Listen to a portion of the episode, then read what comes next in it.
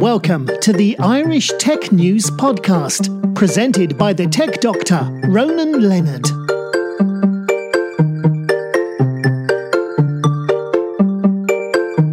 podcast. I'm here in Westbury Hotel with uh, the guys from MasterCard. So, guys, tell us a bit who you are. Introduce yourselves. Uh, I'm Mike Cowen and I look after digital payment products for the UK and Ireland. I'm Jason Lalor. I'm General Manager for MasterCard in Ireland. Hey, guys, so tell us about what you're here to talk about. Like, new products coming in stream soon. Uh, yeah, so I, I, guess generally we are talking about the, the, the changing landscape of payments uh, in, in, in Ireland and more broadly. Uh, and, and, and, behind that, I guess the, the big changes around mobile payments in particular and, and what's happening that, that, that's, causing the pace of those changes to accelerate. So, example, give me examples of what you're talking about. Uh, so, for example, um, maybe a sort of a little bit of recent history, which is people have been trying to crack mobile payments for a, for a while now, for over five yeah. years, and up until a couple of years ago, people had really struggled to, and I'm talking worldwide here, had really struggled to scale those those those, those services. They'd perhaps managed to get them up to maybe 100,000 users, that sort of order of magnitude, but, but people had really struggled to get much beyond that. And one of the major reasons for that was that these uh, were typically arrangements between one or two banks and one or two mobile networks in a, in a given market. Uh, they were very, very complicated technically, uh, and also they were limited in terms of their potential customer base because they could only serve those people who were a customer of both the bank and the mobile network. Yeah. Uh, what happened initially a couple of years ago and initially with Apple Pay was a change in the model where instead of uh, the, the, the, the, digital payment provider, in this case Apple, working directly with a number of banks to launch the proposition, they actually work with us. So Apple made one connection to MasterCard globally, and then on the other end, we can connect all of our blank banks globally uh, which obviously gives you gives you the, the, the, ability to scale this thing much more rapidly and much more effectively. So, so the, the, the, the figure uh, that, that's quite often quoted around this is within the first 72 hours of Apple Pay launching in the US, they had over a million customers registered. You compare that to five years previously, people getting up to maybe 100,000. Yeah. So you can see this model was a game changer in terms of being able to scale mobile payments. Well, I guess in Apple's case, they had the fact is that when you sign up for iTunes, whatever, you're using your credit card as payment. Mm-hmm. So that was really there.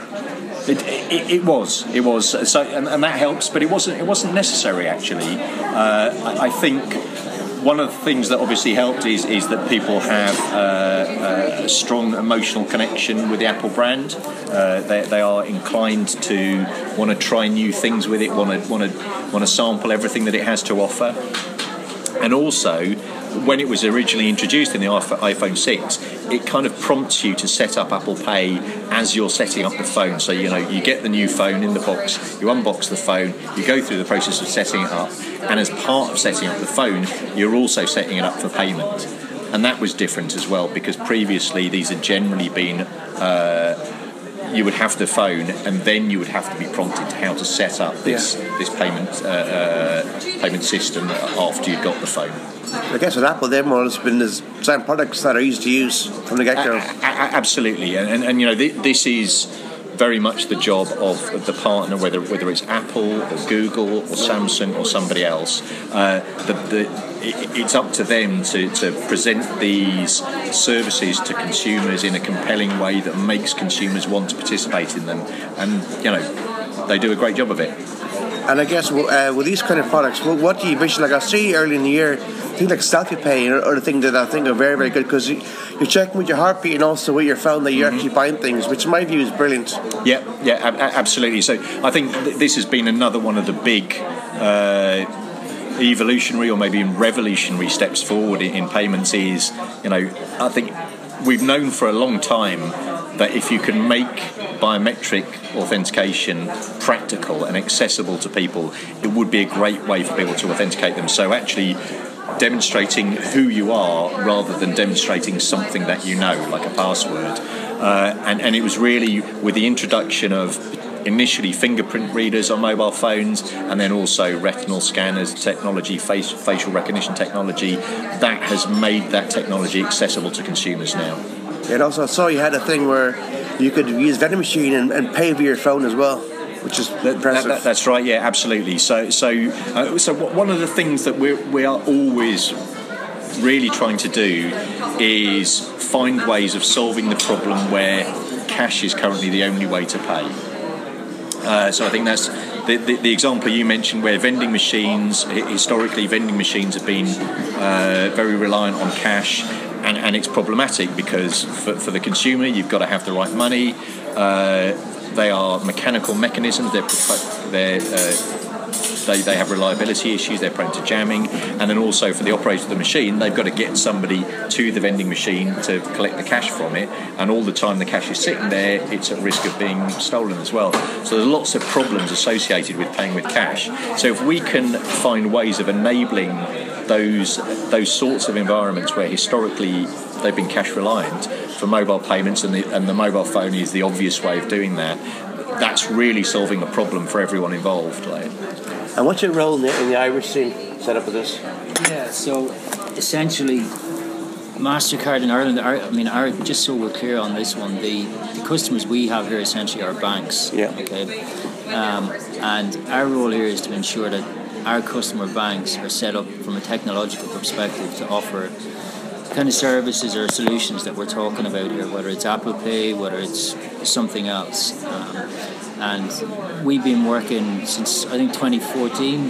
When did MDES start, Mike? I think it was 2014. 2014. So essentially, um, our plan was to build a technology platform that banks essentially could plug into to allow the likes of Apple Pay to actually work where Mastercard was being used. Yeah. Um, in Ireland specifically. Uh, we've been speaking to all of the banks here about implementing that technology, which is referred to as MDES. It's the digital enablement services from Mastercard, um, and effectively, what that will allow is for the local issuing banks here um, to offer out these type of um, mobile or, uh, payment uh, products yep. if they wish to.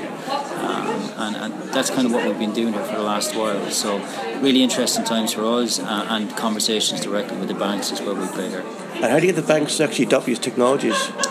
Um, I mean, interestingly, in lots of cases, the banks have recognised that they need to do this um, and they want to do it. Um, our advice has been to the banks is make your decision based on what you know about your own customers. Yeah. Okay, um, we're not going to tell the banks to offer up one type of service over another.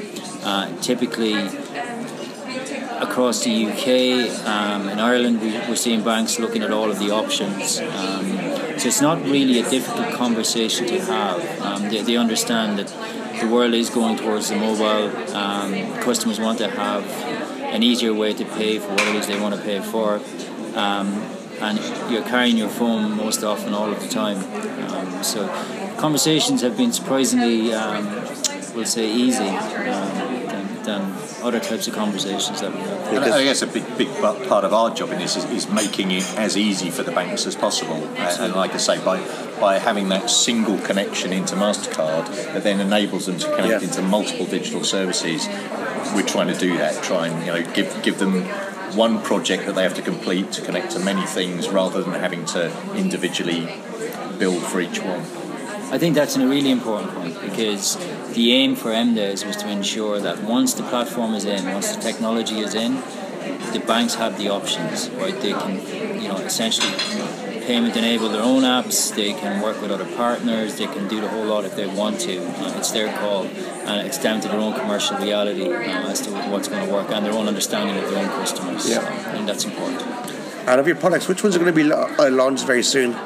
your products are. Soft you early in the year at your labs in uh, in Dublin.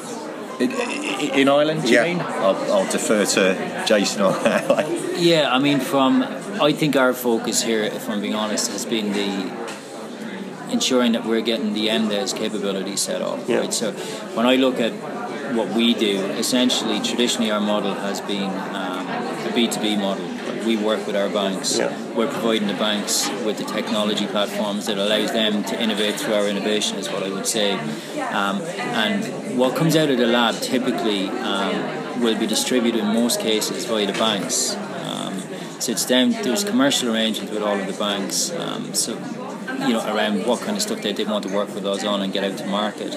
Um, I would say that the focus for Mastercard generally uh, has been one MDES. Yeah. Um, you know, ensuring that that technology exists, uh, uh, but two, uh, MasterPass kind of globally. Um, you know, would be one of the big focus areas for us. And Mike has been working really kind of closely with the Mastercard, MasterPass guys both in the US and Europe.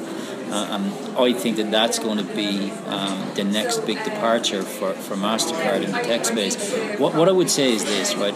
You've got our core business, right, um, which is essentially in the business of, of working with banks, um, typically on, on, the old card rails. Um, we want to create the same standards in the digital space using technology that we have today in the physical space. So you think about how you use a card today. Yeah. You walk in, nowadays hopefully you're tapping and going using contactless and the transaction happens and it's seamless and the stuff is happening in the background.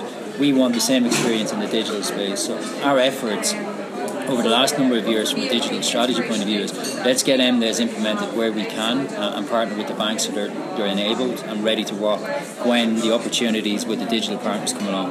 The second thing is launching um, MasterPass globally so that that becomes a global acceptance mark um, and in the very same way that we have global acceptance mark in the in the physical world today. Yeah. We want that in the digital world. So it'll be, it'll be MasterPass buttons on, on websites and in apps.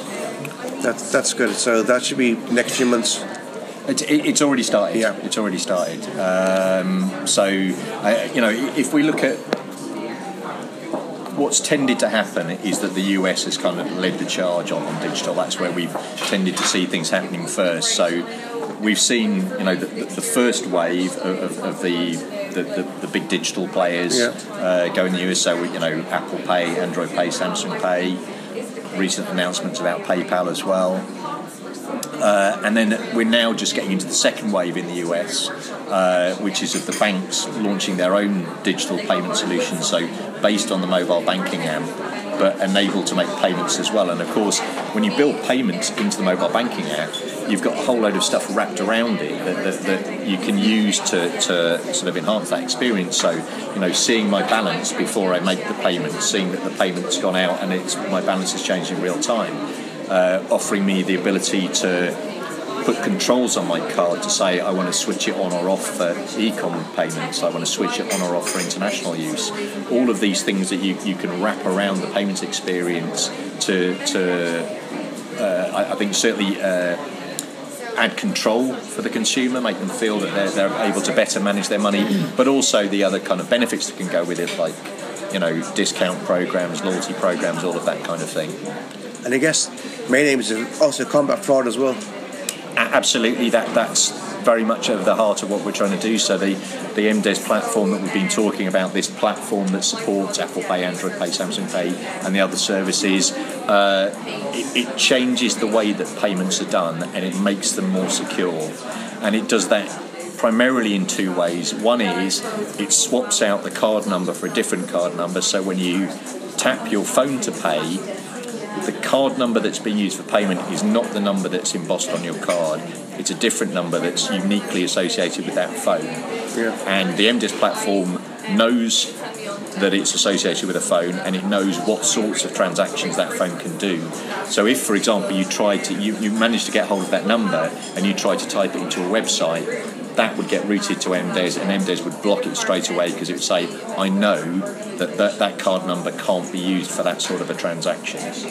And then the, the other thing that it does is it, it applies uh, cryptography to these transactions as well. So the same sort of security that is used for chip and pin transactions in, in, stores uh, for the first time can be used for remote transactions, internet and m-commerce transactions as well, because you have you know the smarts, the payment credentials there, either physically in the phone or associated with the phone, and you're able to use them for contactless payments. You can also, for the first time, use them for the remote payments as well. So, so really, really high levels of security, uh, and, and uh, I I think you know basically building a new payment, uh, a new secure foundation for the future of digital payments. Yeah, I guess if you get make, make it more secure, well, people will use it because they'll be reassured. Absolutely, absolutely, and, and they should be reassured as well. it, it is, you know, the um, like I say, because even if you're able to get hold of the the, the, the the card number or the pseudo card number that the phone is using, even if you can get hold of that, because you can't do anything with it other, other than use it through that phone, uh, that, that transforms the security around these sorts of payments. maybe also, if for example you're buying stuff and require your fingerprint scan to be working as well. Yeah, So they obviously they're not it's not going to work as well. Uh, absolutely. So, so that's always been a real challenge. Is uh, how do you make sure that it's the legitimate cardholder who's doing the transaction? And historically, the, the means that we had of doing that were a little bit clunky. You know, there were they were passwords, they were usernames and passwords, and you know, three out of eight and that kind of thing. With, with the advent of particularly biometric technology, fingerprint scanners, face recognition, all of that on the mobile phone, that gives us a new way for people to authenticate themselves in a way that is secure but also convenient. Yeah, because I guess you can't actually replicate. You can't actually steal someone's fingerprint and use it. I- exactly, exactly, yeah. And same with the retinal scanner. Because I saw early in the year with retinal scanners, you back into your eyeball, check the blood vessels, and they're unique. Yeah. And if you can't, if that if that one's in yours, you know it's not you. It's not you. Exactly. So, so I mean, all of these things are, are effectively different kinds of fingerprint. So, you know, your fingerprint has a fingerprint, but also, you, you know, your eye has a kind of a fingerprint, and your face Yeah. has a kind of fingerprint. And these are things that define you as being you. And the best form of authentication is identifying you. Not identifying that you can remember a password or you can remember a code or something Yeah. like that. Because that's hard to do at times. Remember all these There- passwords. There's, there's a lot of them. yeah. And if you can actually do it so that oh, and remember who you are rather than what you know. Exactly. Yeah. Exactly. It's, it's about knowing that you are you, not knowing that the person that you're interacting with knows a piece of information. Because remember years ago in technology, fingerprint eye scanners will re- re- just go to to your eyes. So if you put in a contact lens that was copying someone's eye, that was that was enough to get you through. Yeah. But what you do now is you're going further deep, deep down and checking the, the vessels like a fingerprint. It's all you need to each person. Yeah, and, and, and there are there are global standards emerging around biometric uh, authentication as well, because you know there, there are just like everything else, there are there are good and bad biometric authentication technologies, and we need to make sure, obviously, that that we have a means of understanding the quality of biometric authentication that any particular service is using. Yeah. Right, that's great. Great. Thanks so much for that, Curtis.